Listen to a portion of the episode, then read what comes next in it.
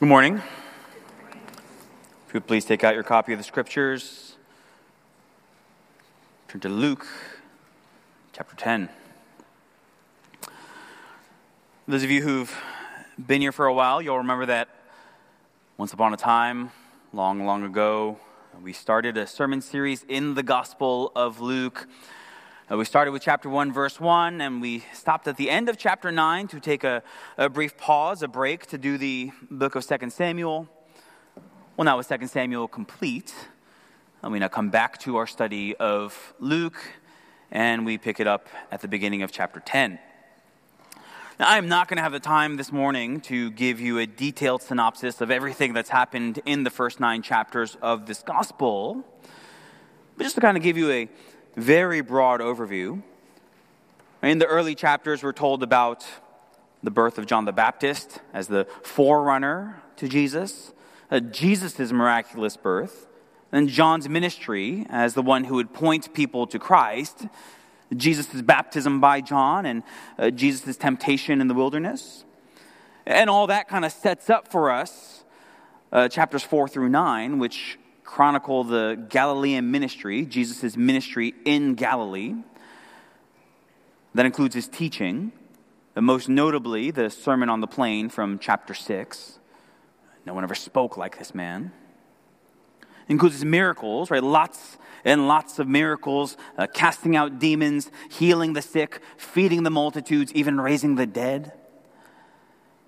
Now you add to that the transfiguration, where Jesus took Peter, James, and John on top of a mountain and revealed to them some of his unveiled glory. And uh, it is abundantly clear to us by this point in the gospel that Jesus is, just like Peter confessed in chapter 9, the Christ of God.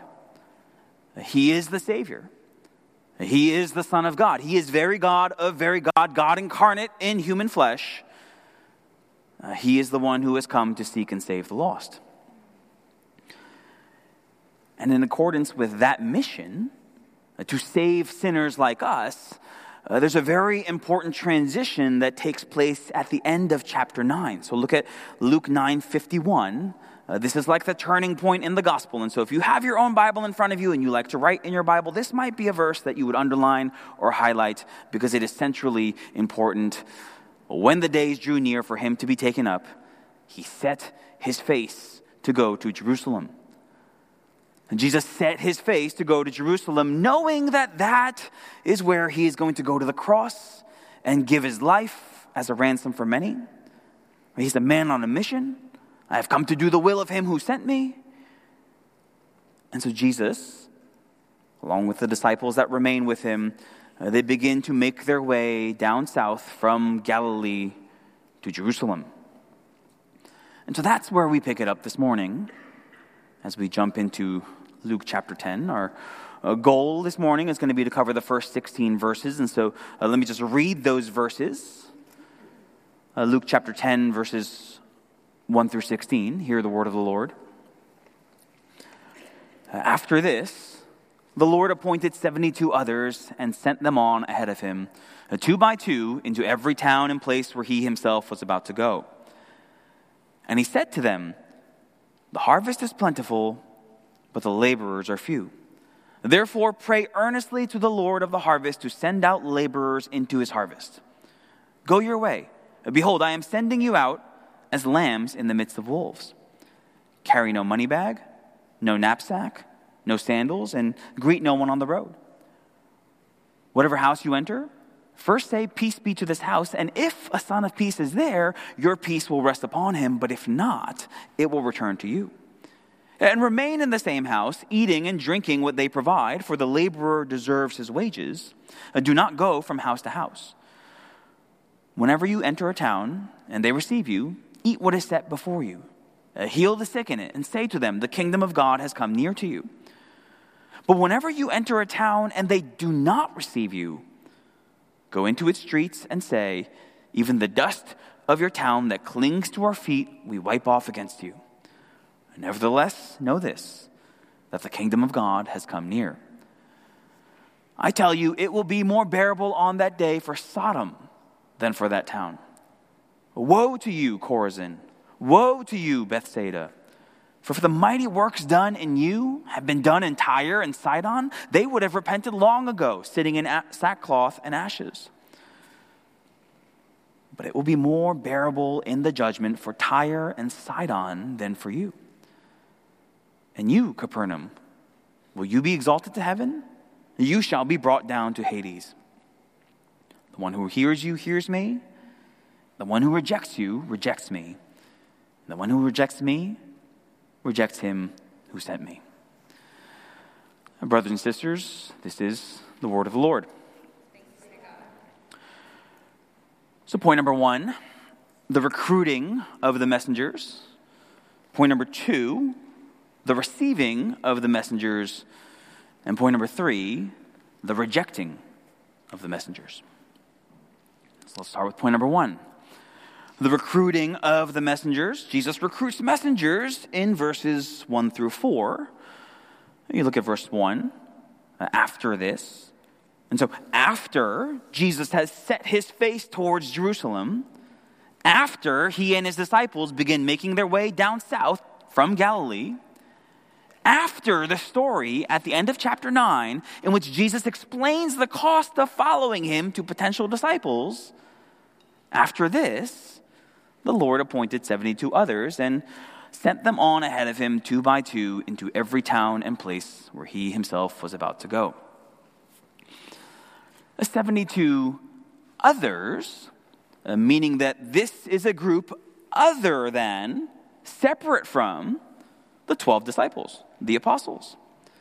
Uh, you may remember that the 12, uh, they were appointed all the way back in chapter 6 and that the 12, uh, they've been sent out on a very similar short term mission trip at the beginning of chapter 9. Remember chapter 9, verse 2? He sent them out to proclaim the kingdom of God and to heal.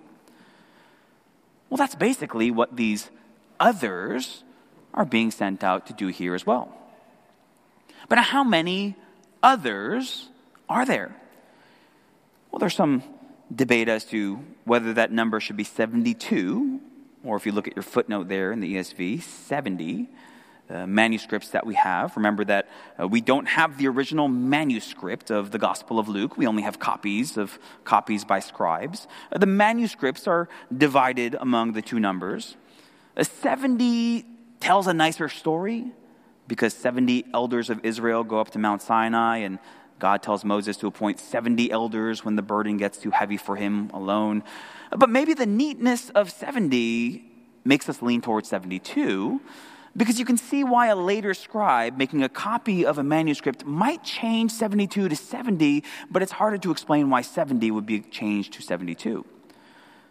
But either way, uh, the ESV has 72, and so we'll just go with that. Just wanted you to be aware of the textual variant in the text.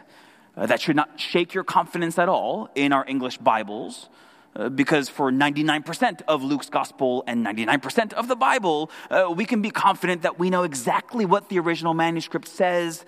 And most of the significant variants that we do have are for minor issues like this. And so now, in addition to the 12, well, we've got 72, let's say, others who are going to go out and do the work of proclaiming the kingdom of God. Now, would they potentially cover more ground if they went one by one? Probably. Uh, but Jesus specifically sends them out in pairs.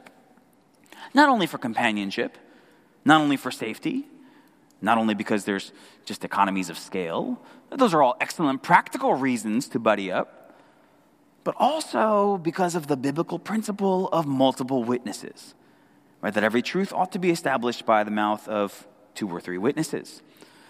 And so you got one guy testifying about Jesus, okay. But now two guys.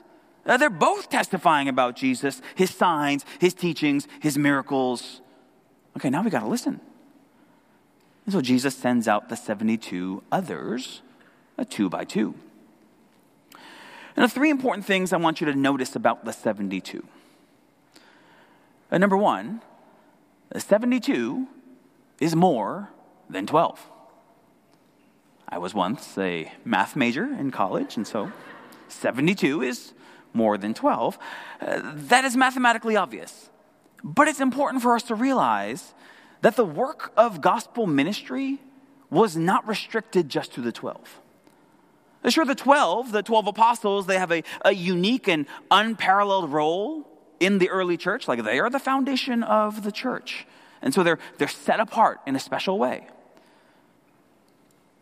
But look at how Luke goes out of his way here, intentionally putting these detailed instructions for the 72, just one chapter after the very similar instructions that were given to the 12. Like he is intentionally being repetitive and redundant to point out that their missions are much more similar than not. I'll leave it to you to go back sometime this week and compare the two sets of instructions, right? From the beginning of chapter 10 and the beginning of chapter 9, uh, the instructions about packing light, about remaining in the same house, about shaking the dust off your feet if they reject you. Like these instructions are very, very similar. And I think Luke is being intentionally repetitive to make the point that the work of gospel ministry is not just restricted to a small group of elites. And you're going to want to hold that thought for another 15 chapters because that idea is going to become even more prominent after Jesus resurrects and he gives the Great Commission to every believer, even all the way down to us. And so, first, I want you to notice that 72 is more than 12. The second, I want you to notice that the 72 are faithful disciples. And one thing that's interesting about the 72 is that we don't know who they are. Uh, Luke gives us the name of each one of the 12, but none of the names of the 72. But, and this is my point, even in their anonymity, like we have no idea who they are, we do know this. These guys were highly committed, all in followers for Jesus. How do we know that? Well, think about what comes right before this. Luke chapter 9. D- Jesus goes into detail about what it means to follow him. If anyone would come after me, let him deny himself and take up his cross daily and follow me. And then at the very end of the chapter, he challenges three potential disciples who seemingly had other priorities going on that such half hearted commitment makes them unfit for the kingdom of God. Now, given that our passage directly follows that one, after this, I think it's safe to assume that these 72 that they knew that the son of man has nowhere to lay his head. They left the dead to bury their own dead. They put their hands to the plow and they never looked back. Now, these guys were committed, faithful disciples. They left everything behind to do this work. Look at how Jesus even warns them before they go. Verse 3 Go your way. Behold, I am sending you out as lambs in the midst of wolves. You say, hmm, like, not exactly seeker sensitive there, Jesus. Like, if you really want to motivate these people to do this work, if you really want to win friends and influence people, like, you ought to be telling them that they're going to be like wolves among sheep, not vice versa. But Jesus tells them the truth. You're going to see opposition, there's going to be hostility. Uh, there's going to be, and we're going to get to this later, rejection. But here's where I'm going with this the 72, they hear this potentially discouraging and harrowing warning, and they're completely unshaken. All 72 of them go, and we know that all 72 of them go because later we're told that all 72 of them come back. And not a single one of them hears that warning and decides, you know what? That is too heavy a cross to bear. Let's tie it back to last week's sermon. They knew that they were helpless sheep. They knew that there were wolves out there, but they trusted the good shepherd. They trusted the chief shepherd of the flock. And so they're undeterred on their mission. so, first, the 72 is more than 12. And second, the 72 are faithful disciples. But third, I want you to see that even 72 is not enough. 72 is a pretty big number. But lest you think that 72 disciples is now enough to do the work, or maybe 72 plus 12 is 84, uh, that's still not enough because look at verse 2 the harvest is plentiful, but the laborers are few. The picture there is of this great harvest. Uh, the, the grain fields are, are ripe and, and they're ready. The, the fields are white for harvest. Referring to the souls of sinners otherwise headed for judgment, apart from hearing the good news of the kingdom of God. Like the harvest is plentiful, uh, God's elect are everywhere. But how are they to believe in him of whom they have never heard? And how are they to hear without someone preaching? And how are they to preach unless they are sent? And so look at what Jesus tells the 72. Therefore, Pray earnestly to the Lord of the harvest to send out laborers into his harvest. Like, even as you guys go, even as you, the 72, go as laborers into the harvest, even as you are part of the answer to that prayer request yourselves, you need to pray. And not just pray, but pray earnestly. Pray earnestly that there will be more laborers who are going to be sent out. That's a prayer request that begins to find its fulfillment, at least in part, in the book of Acts. When the Lord of the harvest sends out laborers all over the known world, in Jerusalem, in all Judea and Samaria, and to the ends of the earth. And it's a prayer request that continues to find its fulfillment even today as faithful churches minister in places where the harvest is plenty, but the laborers are few. As churches send out missionaries to places where the harvest is plenty, but the laborers are few. Point number one the recruiting of the messengers. Uh, brothers and sisters, as we think about this point in the context of our church, well, isn't it true for us, just as it was for the 72, that the harvest is plentiful? There are some eight and a half million souls in this city that are going to spend eternity somewhere. And many of them have never really heard the gospel. And even of those who have heard the gospel and would even profess the name of Christ, like many are in dire need of discipleship and teaching in a healthy church. And there's a great need for more healthy churches throughout the city, whether that be revitalizations or church plants. And add to that the kingdom work that needs to be done overseas billions of people all over the world who've never even heard the name of Jesus. The harvest is plentiful. And is it not true that the limiting factor, like the binding constraint, if you will, is often a lack of people to do the work? Whether it's in our church or in our city or with overseas missions. But see, this is where we as a church need to be thinking biblically. Because in our flesh, uh, we're quick to come up with this training program or that recruitment strategy or, or this planning or that vision or, oh, have we considered that initiative? there's nothing wrong with programs and strategies and vision and planning and initiatives. But, uh, well, do not even Gentiles do the same? Like any organization, the Girl Scouts and your management team at work and your co op board and the Jehovah's Witnesses, like any organization can do those things. What sets us apart as God's people is our ability to pray to the Lord of the harvest. And so, yes, the harvest is plentiful. The laborers are few. Like, there are great needs, even in our context. But have we first and foremost prayed to the Lord of the harvest to send out laborers into his harvest?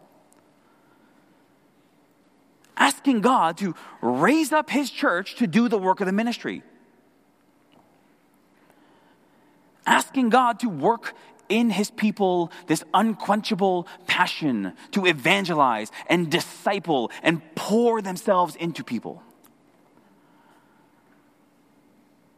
Asking God to stir up the desire in the hearts of his people to even give their lives and go overseas to do missions work.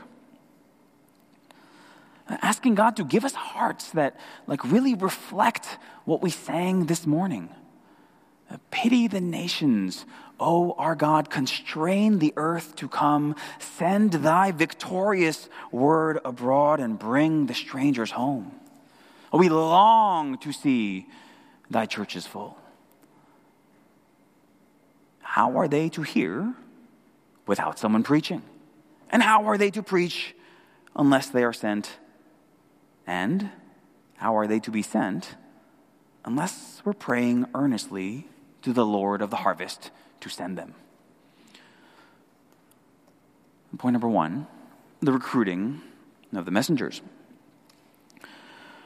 Point number two, the receiving of the messengers. We're now in verses five through nine.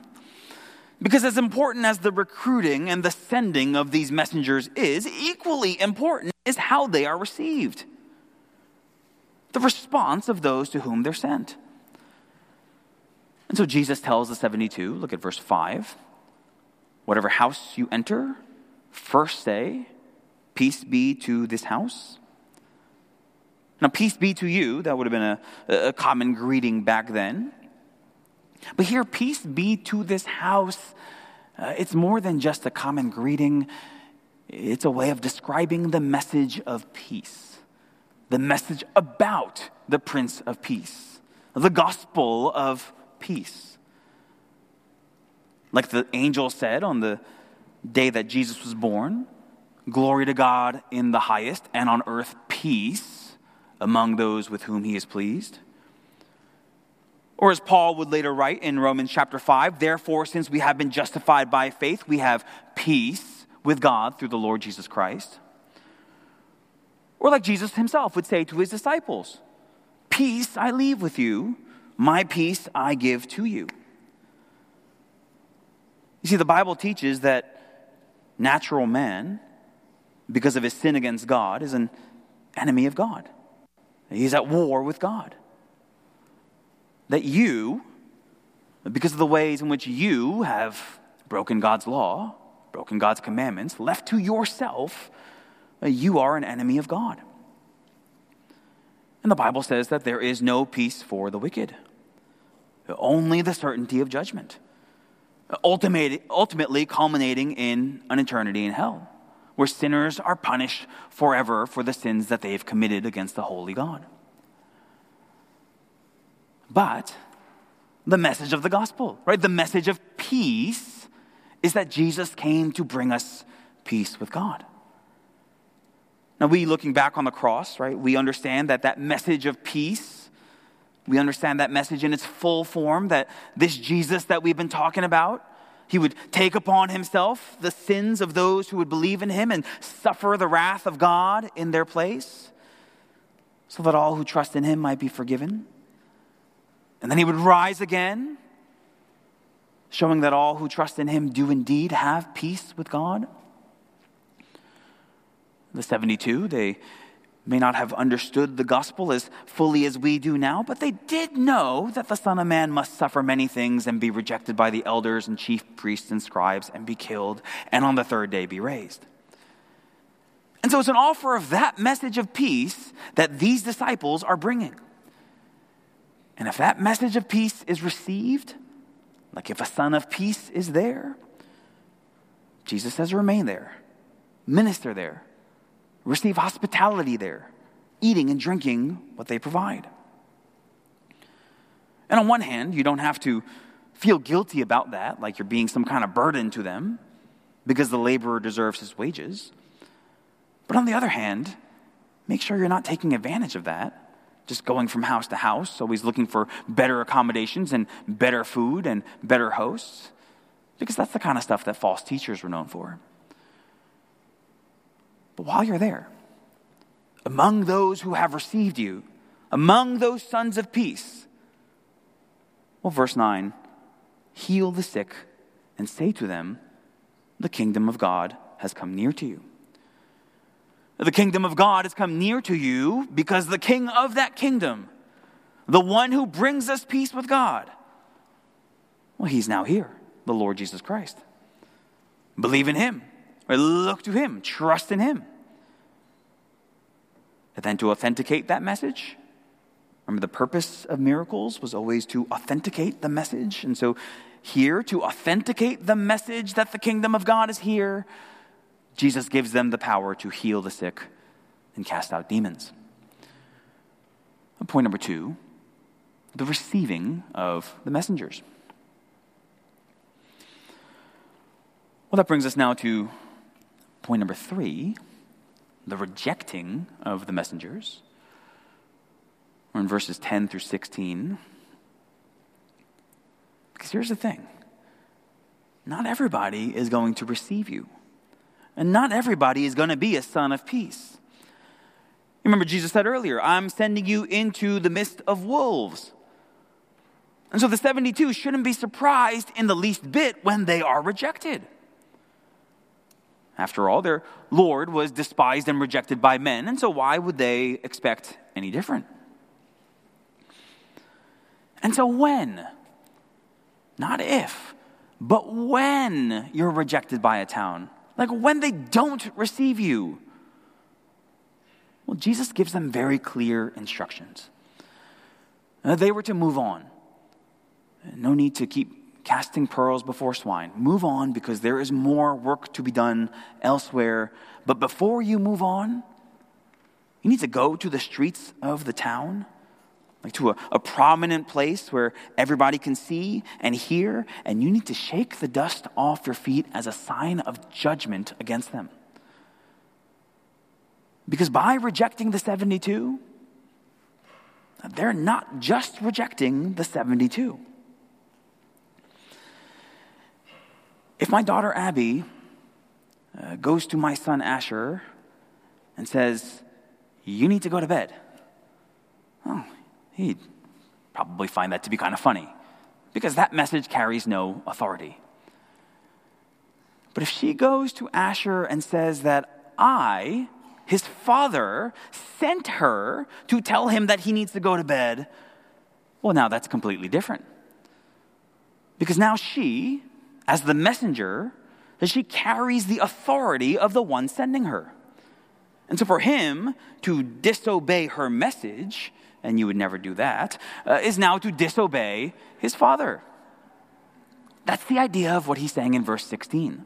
The one who hears you hears me, and the one who rejects you rejects me, and the one who rejects me rejects him who sent me. And so by rejecting the 72, uh, these people are doing much more than just rejecting the 72. Now, these people are rejecting God the Son and God the Father. And that carries some serious consequences. Verse 12 I tell you, it will be more bearable on that day for Sodom than for that town. Sodom. Like, if any town is known for its wickedness, it's Sodom. Like long after its destruction in the book of Genesis, like throughout the Old Testament in Jewish culture, Sodom was like a byword for wickedness and judgment. And so everybody hearing this would have immediately understood that Sodom, the inhabitants of that city, well, they're going to rightly be judged for their many sins. But on Judgment Day, these towns that are rejecting the 72 and thus rejecting Jesus, Jesus says that their judgment is going to be even more severe, less bearable than Sodom's. Because Sodom, we're told, rejected the message of righteous Lot.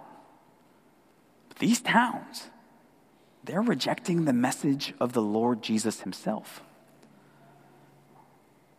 Can you imagine how that sounded in the ears of a first century Jew? That towns like Chorazin and Bethsaida, look at verses 13 and 14, uh, those are two towns in the region of Galilee where Jesus did most of his ministry. Uh, two places where Jesus performed many signs and many wonders. So, for example, the feeding of the 5,000, we're told, happened near Bethsaida. But in spite of all of that, they did not repent. They did not believe. They rejected Jesus. And so, because of their blatant rejection of Jesus, like in spite of all of the clear evidence that they had, in spite of all of the teaching that they heard, like they heard sermons from the greatest preacher ever, in spite of all the miracles and signs that they saw, in spite of all of that, they rejected Jesus anyway. Like, even with all that light, so judgment's gonna go better for Tyre and Sidon. Like the epitome back then of like rampant paganism. The two cities that were notorious for their godless wickedness. Uh, I could give you a whole bunch of Old Testament references to Tyre and Sidon, but really all you need to know about Sidon is that Jezebel was a princess of the Sidonians. Very wicked places. But Jesus says that if Tyre and Sidon had all the light that you had, like if they saw all that you saw, hypothetically speaking, even they would have repented. Oh, Chorazin, Bethsaida, you saw so much. You heard so much, and yet you rejected Jesus. And so your judgment is going to be particularly unbearable. A woe to you. And what about Capernaum? Well, Capernaum, we know from this gospel, was kind of like Jesus' base of operations when he was in Galilee. Like that's where he lived, that's where he did most of his miracles, most of his teaching. They had more exposure to Jesus than anyone. But again, they too largely rejected Jesus. And how shall they escape if they neglect such a great salvation? And so they too will be appropriately judged. And point number three the rejecting of the messengers. Well, friends, let me finish here by just giving us three important takeaways from this passage. And I want to think specifically about what this passage teaches us about rejecting Jesus. Uh, takeaway number one to not receive Jesus is to reject Jesus.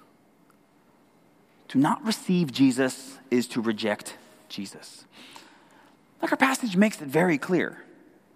As these 72 go out, they're only going to run into two types of people. There's point number two those who would receive the messengers, and then there's point number three those who would reject the messengers. And notice that there is not this like ambivalent, neutral, agnostic third group. every single person is in one group or the other.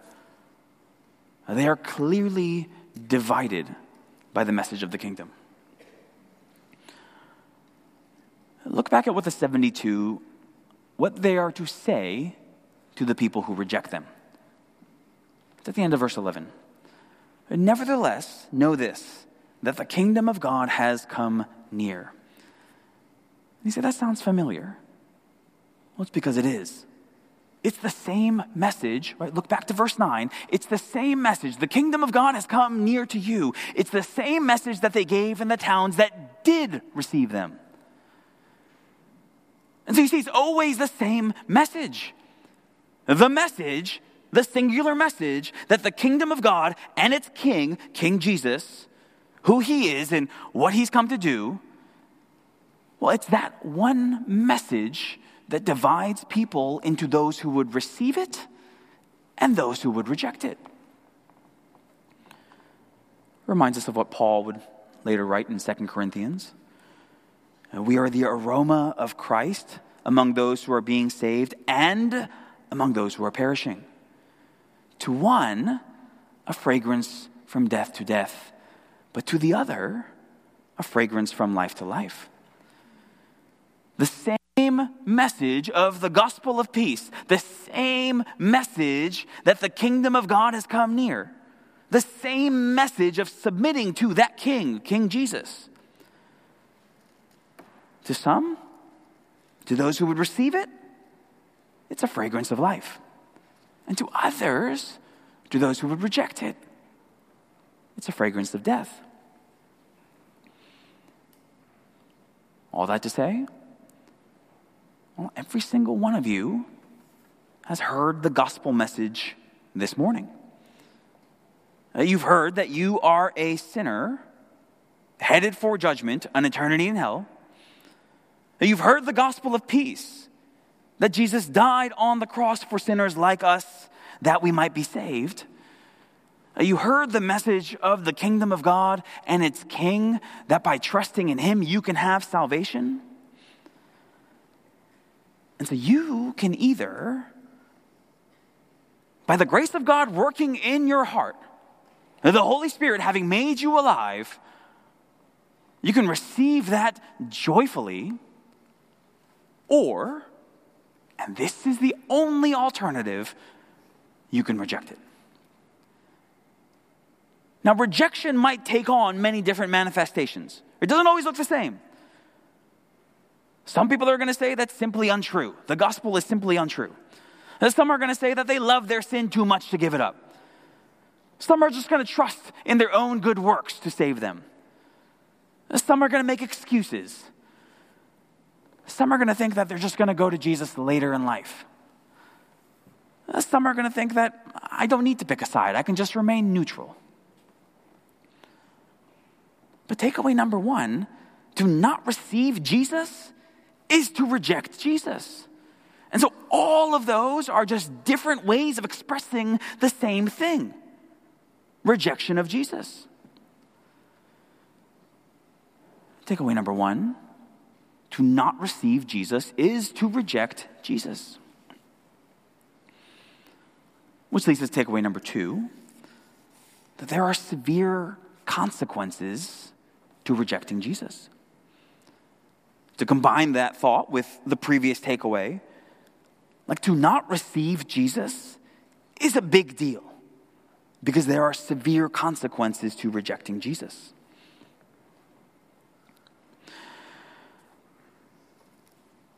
Suppose you had a choice between living in Capernaum in Jesus' day and living in Sodom in Lot's day. Like, where do you want to settle your family down and, I don't know, raise your children and all that? Well, I'm pretty sure, given what we know about these two towns, I'm pretty sure that everybody in this room would choose Capernaum. I'd imagine that most of the people there were nice, moral folks that you wouldn't mind having as your next door neighbor, good schools and low crime and just a nice neighborhood certainly doesn't have the desire for, uh, the, the reputation rather, for ungodliness that, that a Sodom had. But do you see what Jesus is saying in our passage? Like what those people did in Capernaum, in blatantly rejecting, openly rejecting Jesus, that's counted as worse than what the people of Sodom did. What the people of Sodom did not only in their homosexuality and perversion, but the Bible also talks about Sodom's inhospitality and their greed. Like all of that, outright rejecting the kingdom of God, like Capernaum did, that's even worse. Now, Jesus is not trying to excuse Sodom in any way or say that, well, judgment's not going to be that bad for Sodom. No, judgment is going to be bad for the people of Sodom. He's simply pointing out the severity of the consequences of rejecting him. And it's a reminder to us that hell is going to be populated by a lot of nice people. A lot of good neighbors, a lot of religious folks. But not just the openly wicked pagans of a Tyre or a Sidon, but also the moral, trying to do my best to keep the law, upstanding citizens of a Chorazin or a Bethsaida. Those who have rejected Jesus. So, the message of the gospel, the message of the gospel is both a message of great hope and a message of great warning. The great hope is that no matter how bad you are, like even if you've lived in Sodom or Tyre or Sidon or New York City, uh, even if you've committed the vilest of sins, sexual sin and paganism and murder and adultery, like you name it, the good news of the gospel is that if you receive Jesus, if your trust is in the gospel of peace, that he died for your sins and rose again that you might be righteous, like even you can be saved. There is no sinner who has sinned so grievously that the grace of Jesus can't forgive them. But the great warning of the gospel is that no matter how good you are, even if you are an upstanding citizen of Capernaum or Chorazin or Bethsaida or the Upper West Side, like no matter how many blessings you've been privy to, no matter how much church you've had in your life, no matter how much you know about Jesus, if you reject Jesus, if you reject his gospel message, his gospel messengers, there is no forgiveness for you. There is only sureness of eternal condemnation. Takeaway number two there are severe consequences to rejecting Jesus.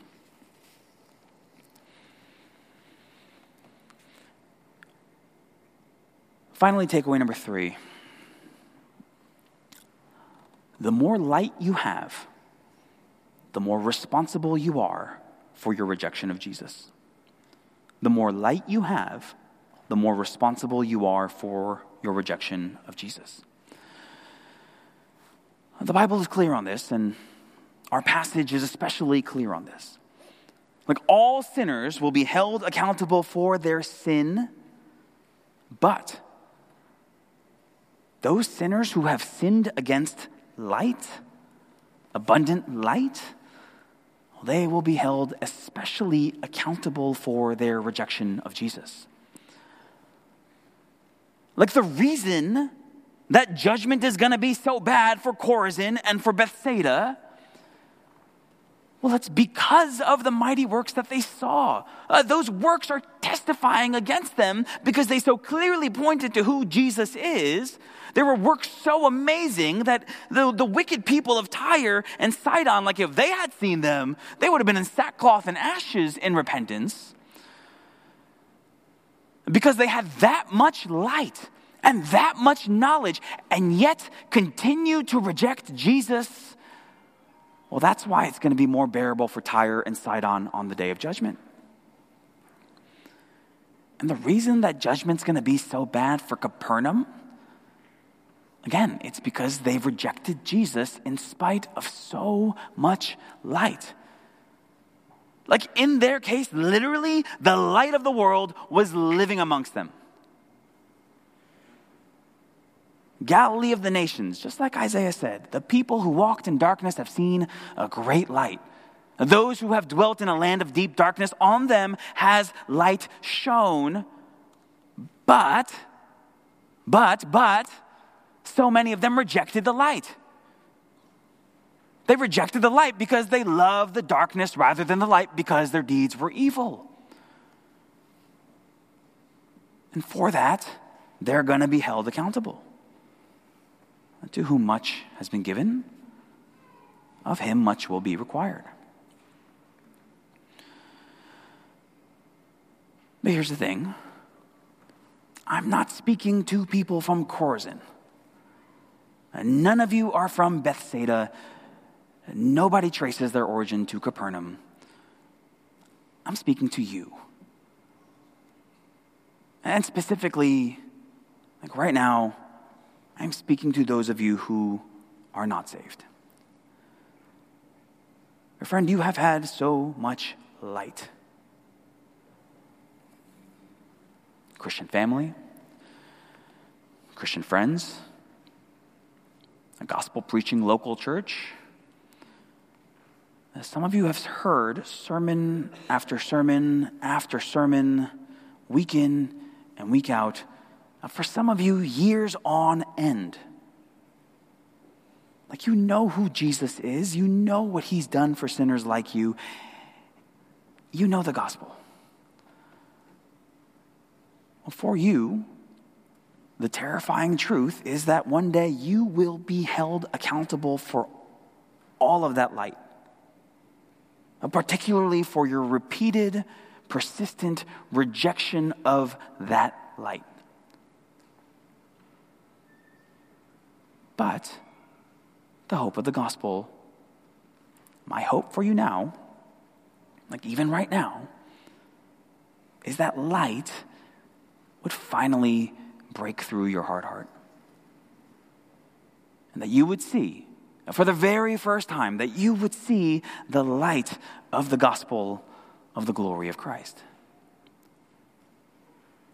The more light you have, the more responsible you are for your rejection of Jesus. But that same light can break through even the hardest of hearts. That's the gospel. Let's pray.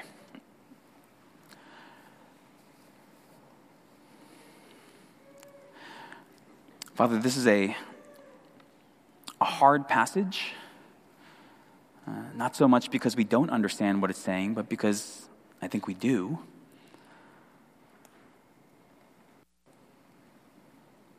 Father, we pray for all in this room who do not know you, that today indeed would be the day in which light would break through and that they would see the glory of Christ, see salvation in the gospel. Father, we pray that none of us would leave this room unchanged, but that indeed your word would do a powerful work in our hearts. And we ask this in Jesus' name. Amen.